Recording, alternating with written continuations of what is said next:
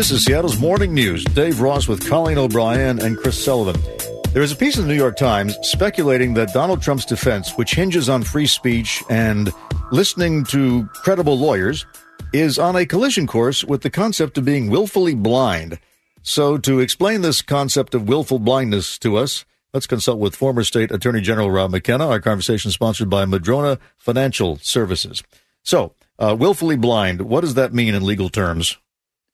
Well, it means that someone is intentionally avoiding learning something in order to escape criminal liability.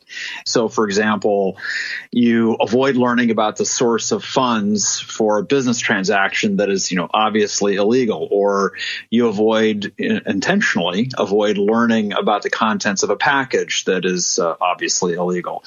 You, you can't get a, get around criminal liability by purposefully avoiding knowledge of the criminality of the act. So, like somebody hands you an unlabeled package at the airport before you board the plane and you don't ask what it is, you're still responsible for its contents? Well, you are if uh, you know the person is arouses suspicion and a reasonable person would think that this is this person's up to no good.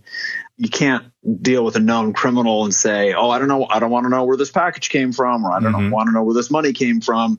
Uh, you know, uh, my wife and I have been watching uh, The Sopranos. I think we're the last people in America to have not seen it. So we've been watching The Sopranos. So you know, if Tony Soprano says, "Hey, uh, you know, I want you to take care of this package for me," and you, you know, you, you don't get a get away with it just because you saw no evil, heard no evil. That's the idea of, of willful blindness. Yeah. And it's, it's well established in criminal law. So the courts have applied the willful blindness doctrine to hold that defendants can't escape the reach of those criminal statutes by, and I'm quoting from a Supreme Court opinion now, deliberately shielding themselves from clear evidence of critical facts that are strongly suggested by the circumstances. Ah, so the Supreme Court has spoken on this. It's very well established uh, in criminal law because if it weren't, then people would try to get away with crimes by simply avoiding uh, consciously knowing about facts. You know, for example, inquiring about the source of funds for uh, a, a, business transaction when you know you're dealing with someone from organized crime. But none of the people that Trump was using as consultants or as uh, legal counselors were criminals, at least at the time. So, right. so why would he have cause to doubt the uh, there isn't a lot, but you will advice. see some of this throughout. Well, he's leaning heavily on the idea that he was relying on learned legal scholars, right? He's, he's I had experts around me, and they're all telling me that we could tell Mike Pence to not, you know, not accept the votes that were reported to him uh, from the Electoral College. Yeah. Um, so he's going, he is going to rely on that. And so what what the prosecutors will have to do, what Jack Smith and his team will have to do, is overwhelm that argument with evidence that Trump knew full well that uh, the, the, election wasn't stolen, knew full well that the constitutional arguments he was uh, advancing were were false uh, and unsupported by actual law, and knew full well that uh, his actions could lead to an insurrection. But it does require the jurors to, as one uh, commentator put it, peer inside Mr. Trump's head and right. find beyond a reasonable doubt that he knew he was lying when he claimed to be the winner of the 2020 election. Now, the the value of the willful blindness theory is that you don't have to be convinced that the person knew he was lying. You have this other option, which is to conclude that he just avoided knowledge and facts that uh, would have contradicted what he did. Okay, but wait a minute.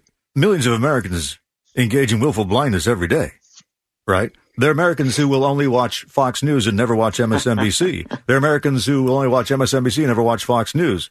And uh, there are millions of Americans who refuse to watch C-SPAN under any circumstances. So, I mean, they, in this environment, people are going to sympathize with Donald Trump. Why, why shouldn't he be free to choose people whose opinion, whose, whose authoritative legal opinion he agrees with? Because he swore an oath to uphold and defend the Constitution and the laws of the United States. And with that oath comes a responsibility to know what the Constitution says and what the laws of the United States are.